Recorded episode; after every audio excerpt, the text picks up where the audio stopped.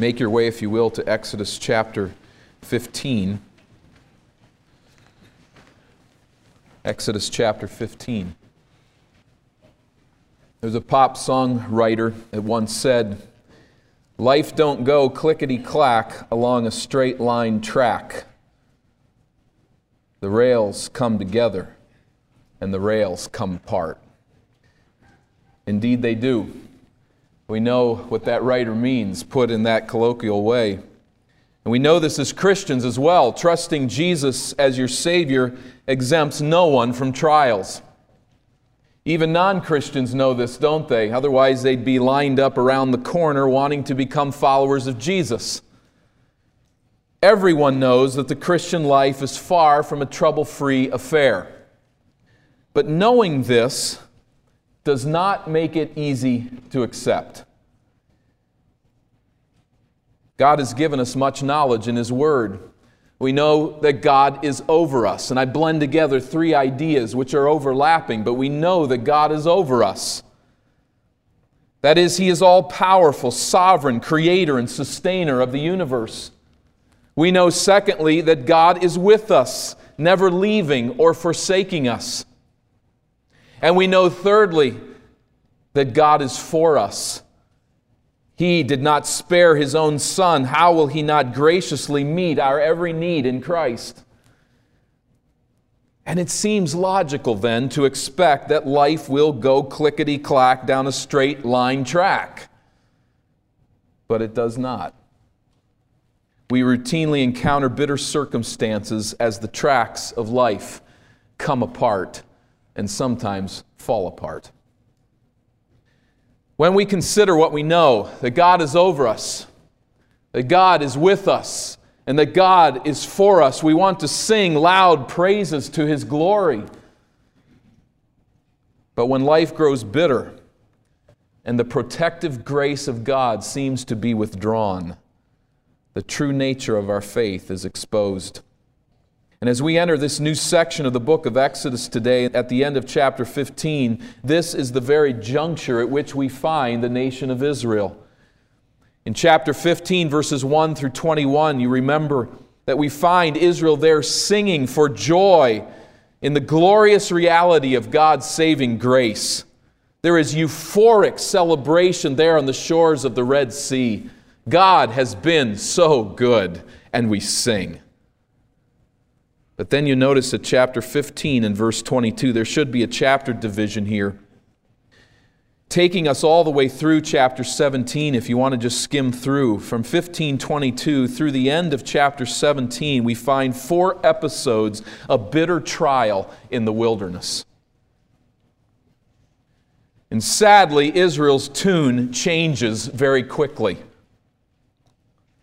We might liken it to two newlyweds two very young newlyweds who think that they can live on love alone.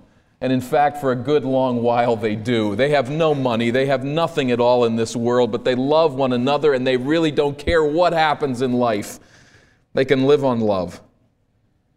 And then they run into that first real crisis, and the music stops. The honeymoon ends, and they face a new life, a new world a new reality.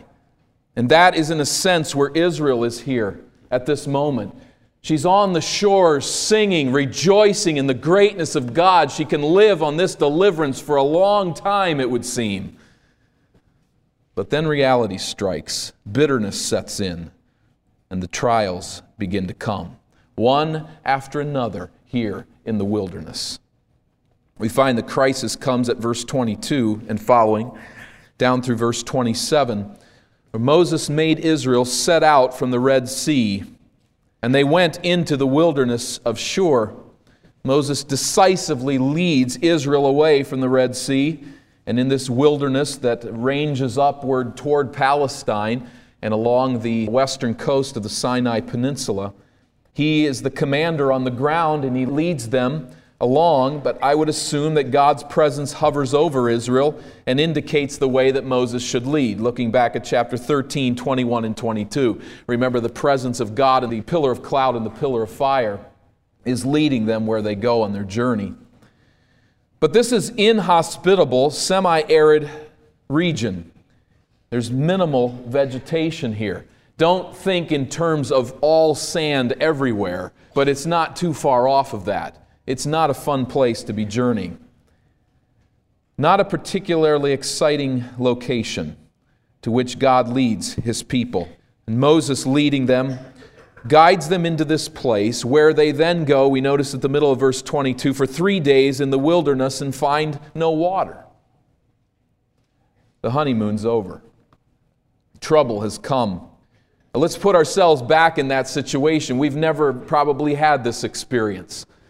We don't understand it, but let's put ourselves back there. There's no running water anywhere. You've got to find a well. There's no bottled water. There's no coolers. There's no vending machines. There's no convenience stores along the way. You don't pull up to the Shell gas station, which you probably could in that region today, but there's nothing there.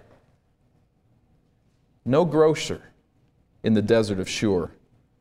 The journeying Israelites have to find a well. They must, or they will die. And the sun is beating down upon them, and dehydration sets in. There are many pairs of squinting eyes that scan the desert horizon for any sign of water anywhere. And soon the people begin to grow desperate. This is a difficult situation. You've maybe been with some children somewhere that needed a drink, and you know that's a desperate situation in and of itself. There are many, many children in this gathering, but now the adults are becoming very concerned. Everybody's desperate. We need water, and we need it now. Then, there, just ahead, someone spots the waters of Marah, and you can probably feel the spirit of the people lift Finally, we've come to a place of relief, and parched tongues begin to lick dry lips in anticipation of slaking their excruciating thirst. And that's when the trouble really starts. Verse 23 When they came to Marah, they could not drink the water of Marah because it was bitter. Therefore, it was named Marah. Difficult to know if they name it that or it had already been named Marah, bitter, but they pull up and realize that this isn't going to work. The first Israelites who taste these waters pull back in disgust. The water is so bitter, it is undrinkable. There's water, water everywhere, and not a drop to drink. There are wells in this region, even to this day, that are known to be so bitter a camel might drink it if they're dying but a human being cannot drink it. We kind of understand that with ocean water. You're out lost at sea somewhere, you can't drink the water. It's all around, but there's such a high salt content that it'll kill you to drink the water eventually. And that apparently is something of the situation here. There's no way they can drink it. This is an extremely disappointing development, and it's very alarming. We see the response to this crisis coming from three directions. We see the response of the people, we see the response of Moses, and we see the response of God as we carry through in this narrative. We notice, first of all, in verse 24, as the people respond, that they grumble. And the people grumbled against Moses, saying, What shall we drink? The crisis transformed the singing nation into a grumbling nation. It's a stunning transition. It didn't take very long at all. God was great when times are good and the nation sings, but now the trouble has set in. Israel begins to grumble. The authoritative theological word book of the Old Testament defines the Hebrew word here as meaning. That's translated grumbling here as meaning, and I quote, to express resentment, dissatisfaction, anger, and complaint by grumbling in half muted tones. I guess the half muted tones come from the fact there's really nobody to address. It's just a grumbling, dissatisfaction, a complaint that doesn't go away. We can't drink this stuff. And Moses, we hold you accountable. This is certainly unfair to Moses, isn't it? This is not Moses' fault. God has led here. And this is really, I think, ultimately a subtle complaint against God. There's no question that God has led them here. His presence precedes them in this pillar of cloud and fire. And there's no question that God controls nature. Israel has 11 very fresh examples of that fact. God's in charge. He's sovereign. He's all powerful. He has led us to this place, but we grumble against Moses for bringing us here. To be blunt, they did not like where God had led them, and they did not appreciate how God was handling their circumstances. And so the bitter waters of Marah proved that they had bitterness in their hearts that could be tapped if the circumstances were just right. We've journeyed to these waters ourselves, haven't we? Maybe a time or two in our life we've been here, or maybe a thousand times we've been here. Coming to this place where we're just seeking to honor God. We're doing the best that we know. And then we face and experience a bitter disappointment and we grumble. We complain. We may not lash out directly against God, but perhaps indirectly.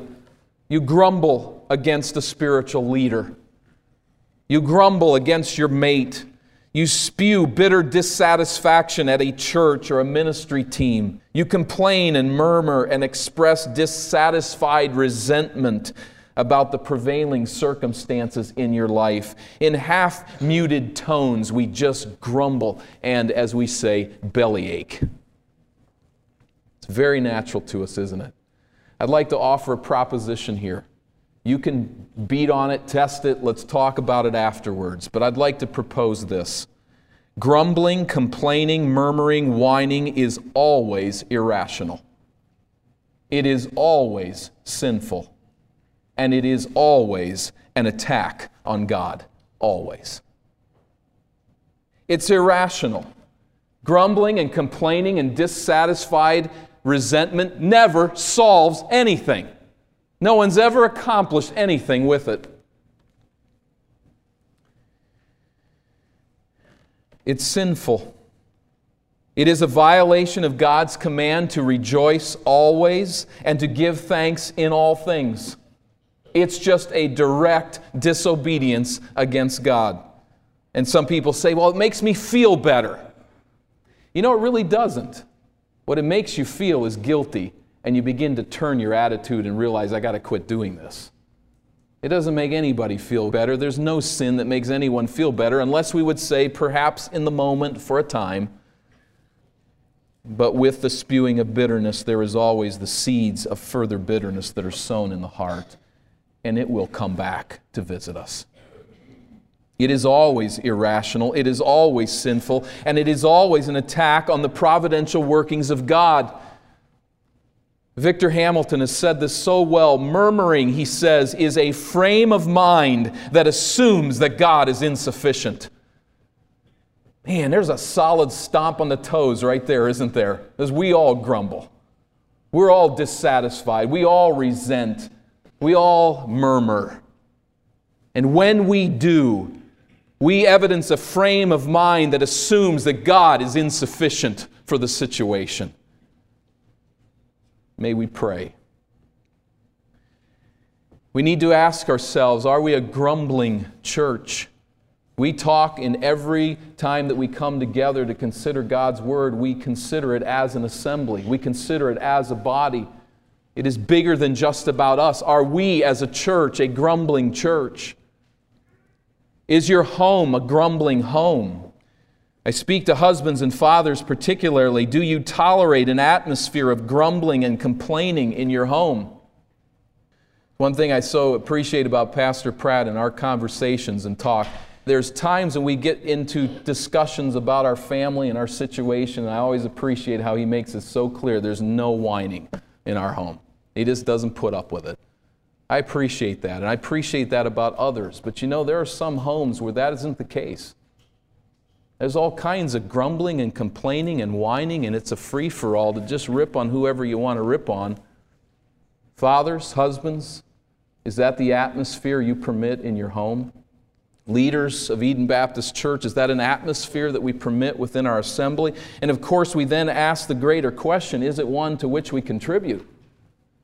Perhaps our home is a grumbling, complaining, belly aching home because we are grumbling, complaining, belly aching fathers and husbands and everybody else is just following suit. Don't let it survive. Squash it. It needs to stop.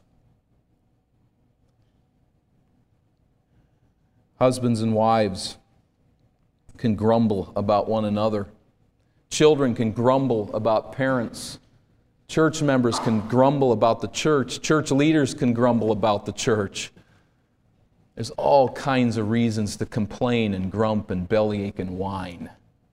We find them in it everywhere. And so we ask ultimately, is your heart a grumbling heart? It's irrational, it is sinful, and it is an attack on God. Let's own it for what it is. And let's all stand together on this truth that grumbling and complaining is sin, and we need to put it to death in our experience. The people of Israel grumble because there's nothing to drink. They complain and they whine. In stark contrast, we notice at verse 25 that Moses prays. And he cried to the Lord. That is Moses, the one that they're complaining against, cries to the Lord. He prays. This is, I guess we could say from the adult class, a lament psalm.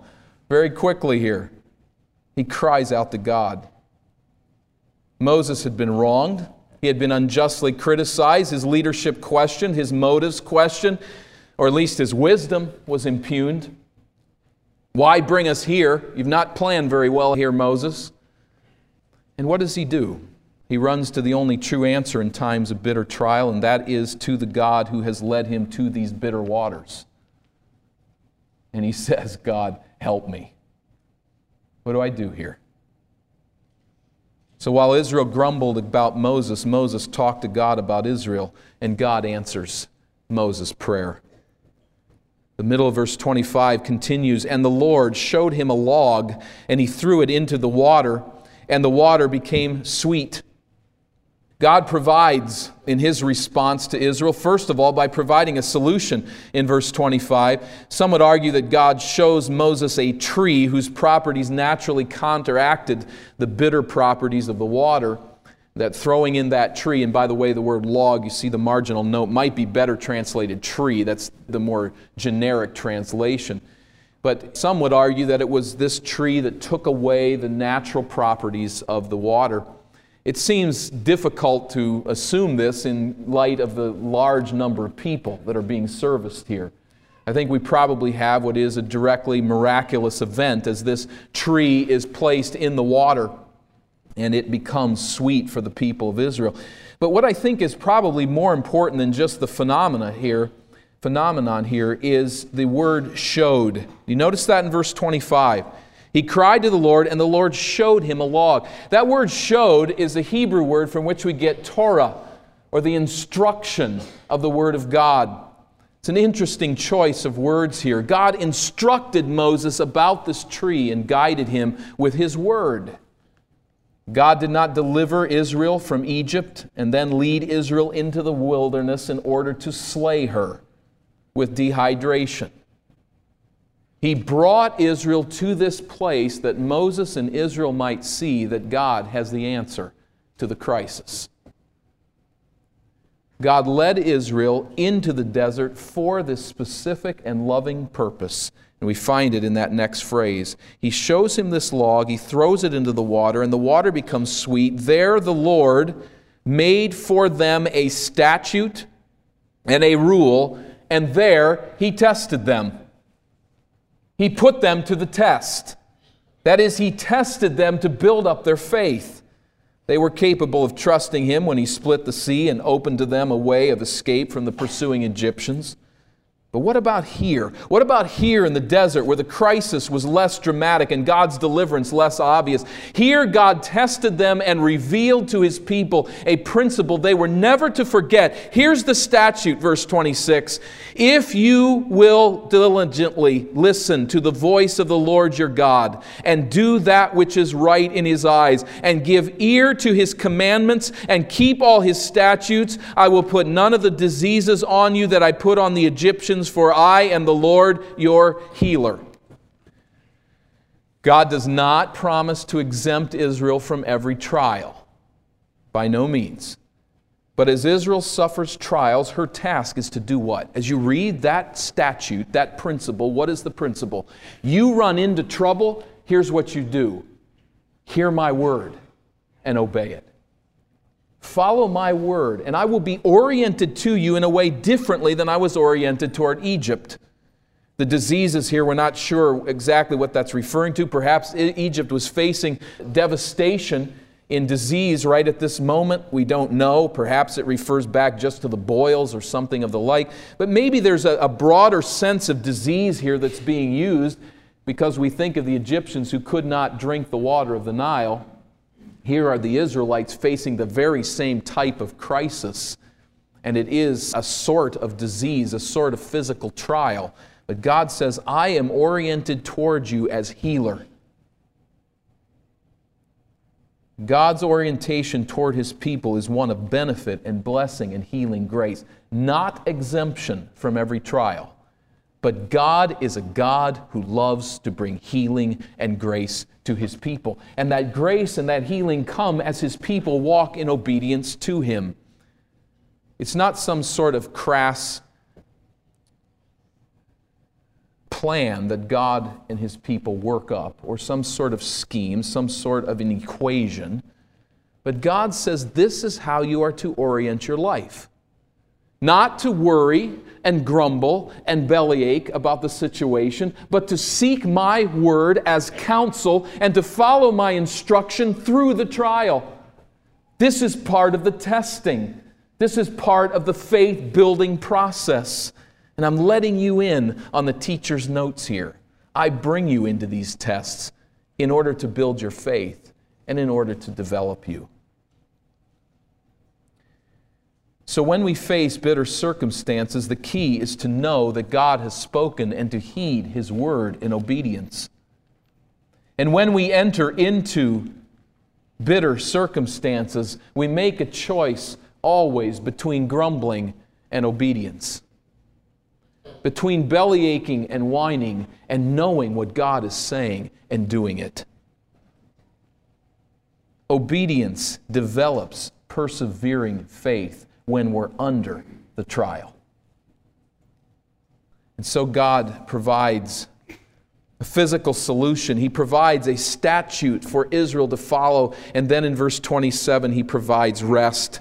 Then they came to Elim where there were 12 springs of water and 70 palm trees, and they encamped there by the water. The palm trees, an evidence of a very large source of water below the surface of the earth.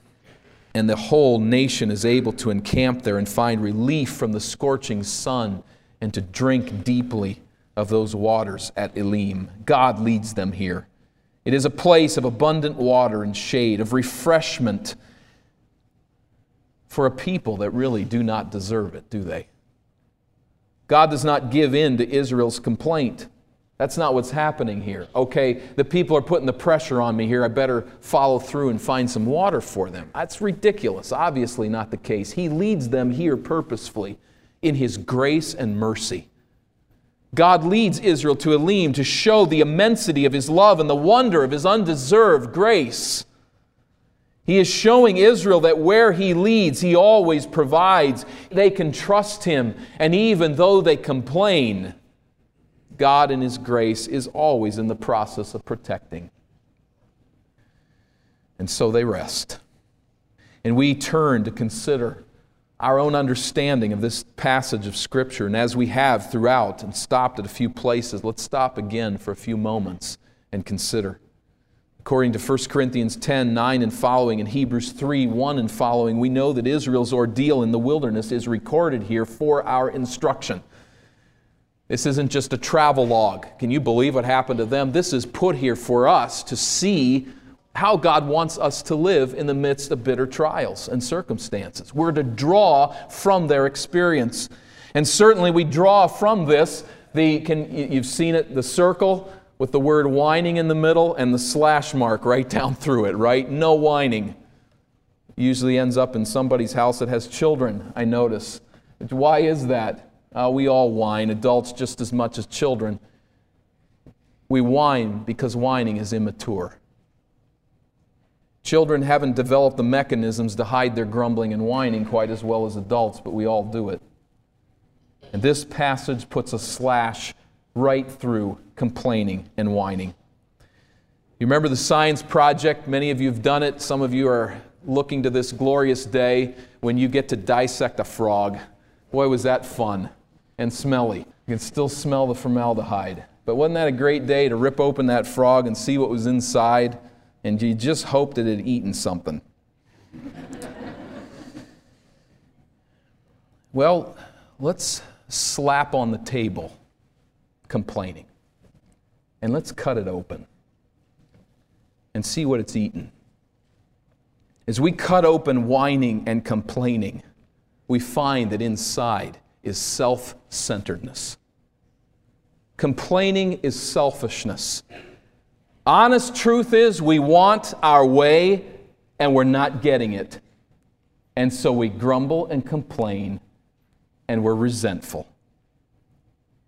As we poke around inside of grumbling, we find a second element, and that's bad theology. I've indicated this earlier, but let's consider it again. God is not doing a very good job contending for His glory. I could do a better job. I could elevate God higher. I could make things work better than God is doing. He is insufficient for this situation. That's what we find in the guts of grumbling. A third element here is pride that follows from the preceding point. I can do this better. I'd have a better way of knowing how to glorify God. And what I know in my mind is that if God would set everything up so that everybody sings all the time, He would be more exalted than He would be giving us these times when nobody's singing. We don't like such times. And I think I know better than God. Well, God says we need our faith tested. There's going to be a time of unending song, but you're not there yet. More on that in a moment. The fourth element that we find in this dissection is contention. Grumbling, complaining, murmuring is always contentious. It never solves a problem biblically. It never graciously addresses the person or the people involved or the reason behind what's going on. It is always a contentious orientation that really never gets anything solved. This is the spirit of the age.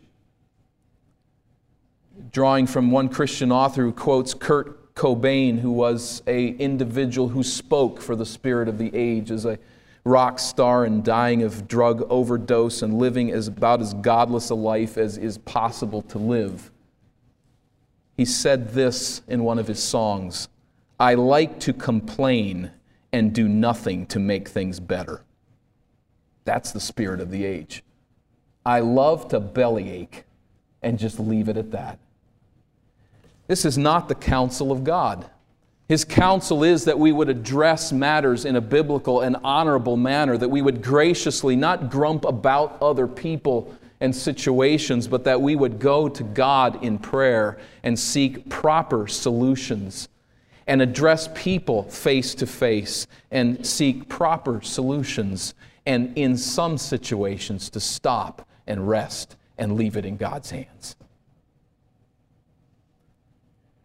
So as we throw this carcass away, let's know that inside was nothing pretty.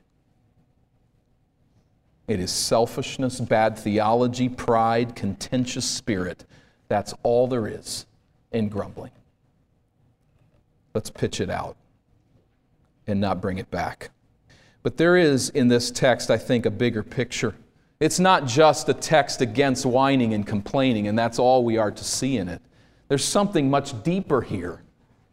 We need to look further down the road and understand that there is a pilgrimage that is taking place. And in the people of Israel, in this nation, we find a picture of ourselves. In fact, there is a fuller expression of the agenda that's going on here in the walk of the Christian as we participate as the church together.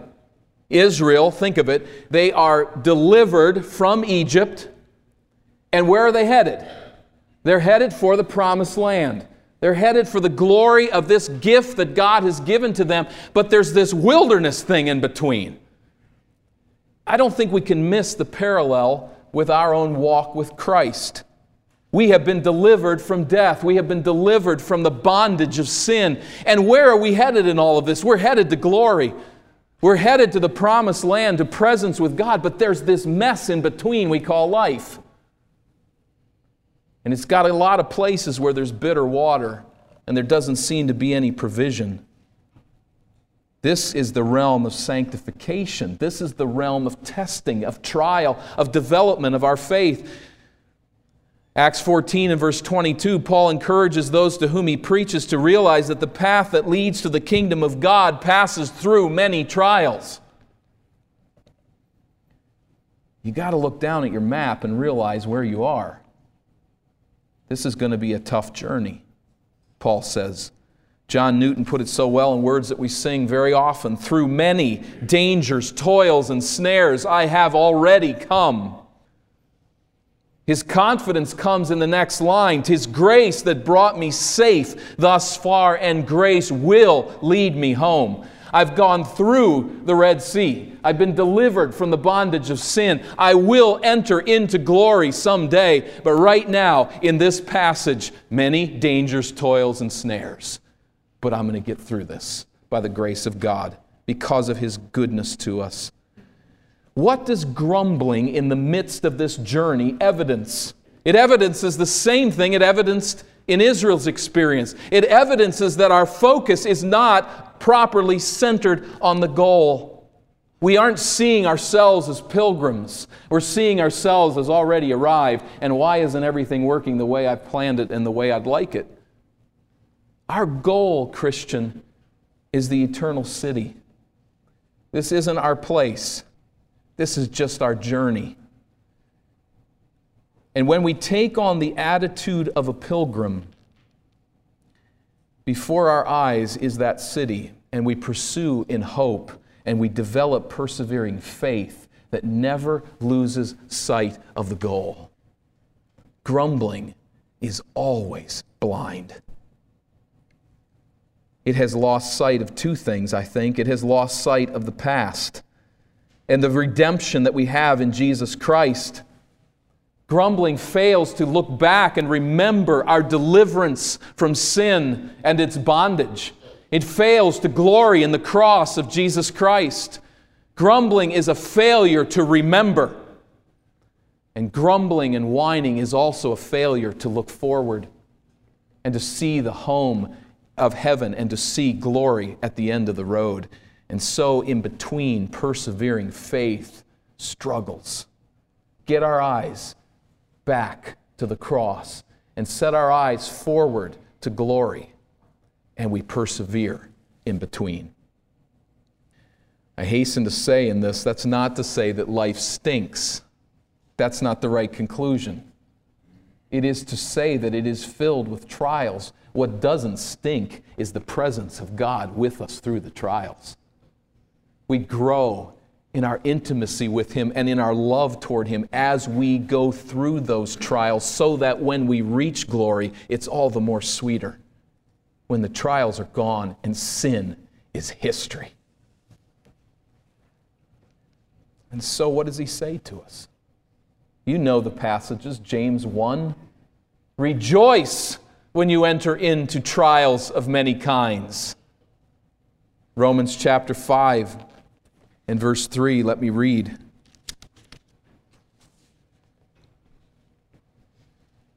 We rejoice in our sufferings, says the Apostle Paul. Knowing that suffering produces endurance, and endurance produces character, and character produces hope, and hope does not put us to shame because God's love has been poured out into our hearts through the Holy Spirit who has been given to us we can rejoice if we think as pilgrims and continue to grow in our faith. And let me say this then as we consider this passage. This is really all about Jesus Christ. As we read this text, as we look to it, we need to orient its teaching toward our relationship with Jesus. The point is not simply don't grumble because it's irrational, immature, and embarrassing.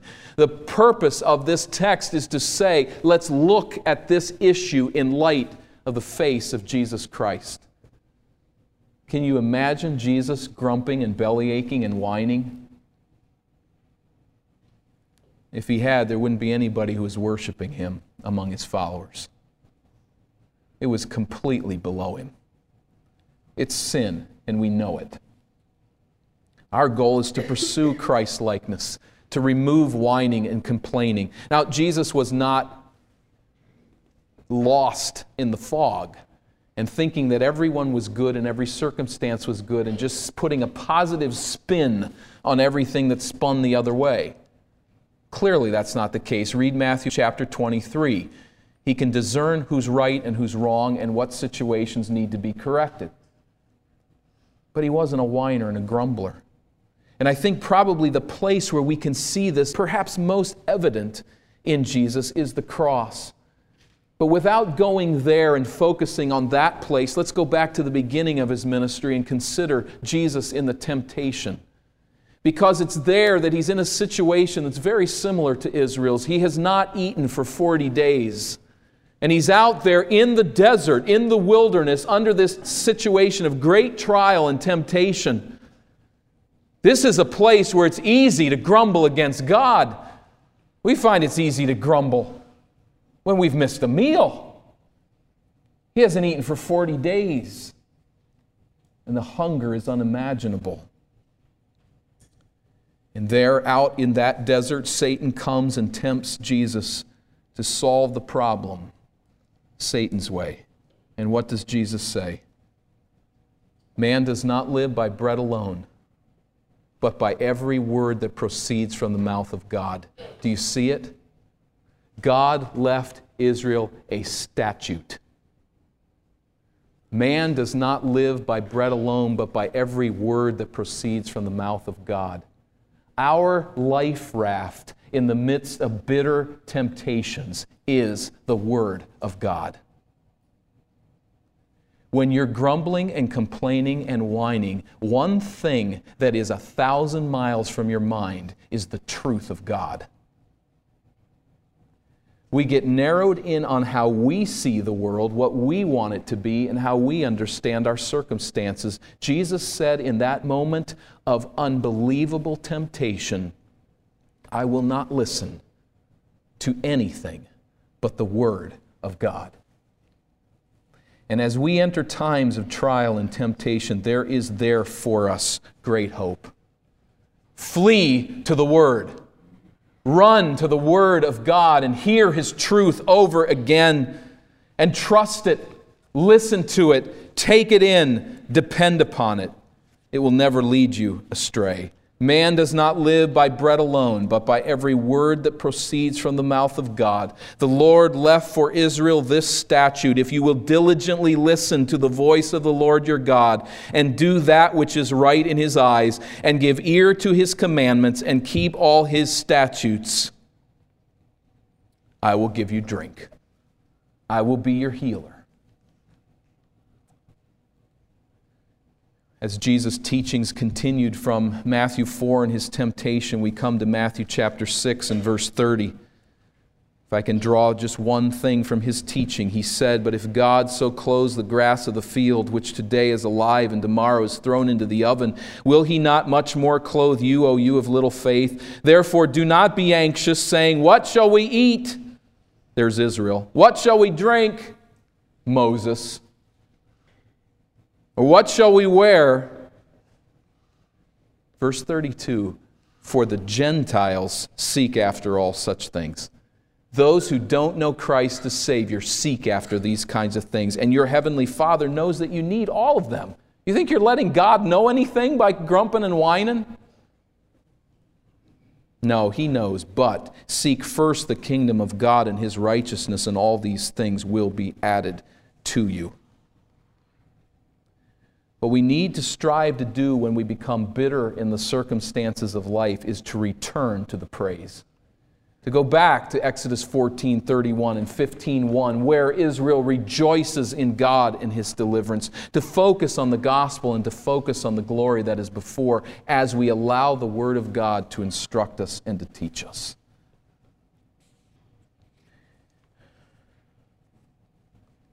One note as we close, which I must bring up, I think, in light of our adult class this morning. Here's the connection between the lament psalms. Grumblers talk in low, muted tones behind God's back.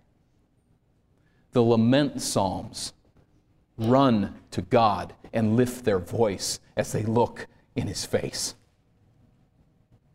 And they say, God, this is what's going on. These are bitter waters. Why have you brought us to this place? How are you going to solve this? But they always come back, as Pastor mentioned to us there, they always come back, don't they, to the nature and the character of God. That's the difference.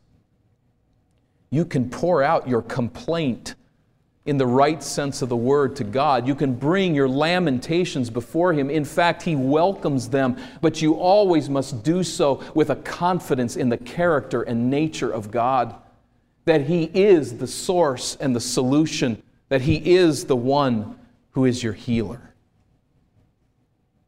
The grumbling and complaining that Israel did was in the half muted tones that turned its back on God. His glory was up above them. Their heads were down, talking in quiet tones among one another about this Moses. That's not a lamentation in the biblical sense of the term. That's grumping, and God hates it. Pour out your heart to the Lord as you focus on the gospel, as you focus on the glory that is to come. And may we as a church put complaining to death. Let's bow for prayer.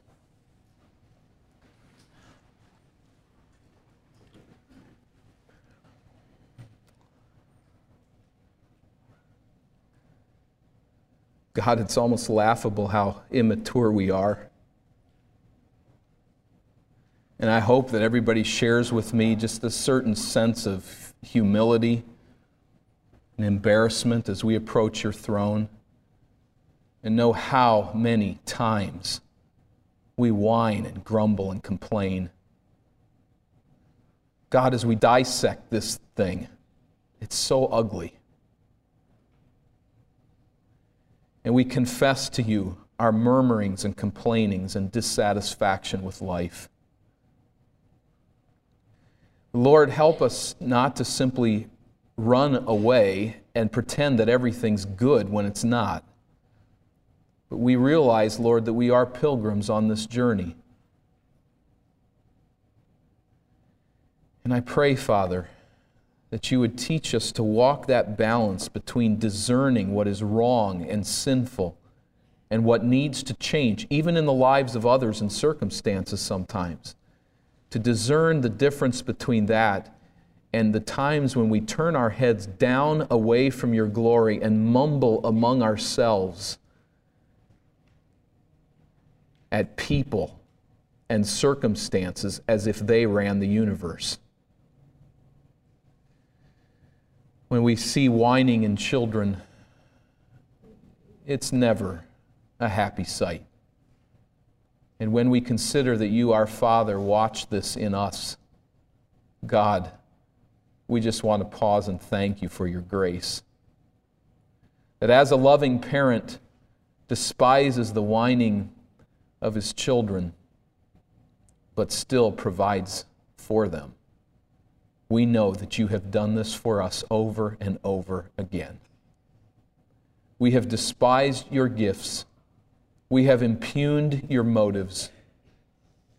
We have questioned your fatherly hand. And then we pull up a chair at your table and you feed us graciously.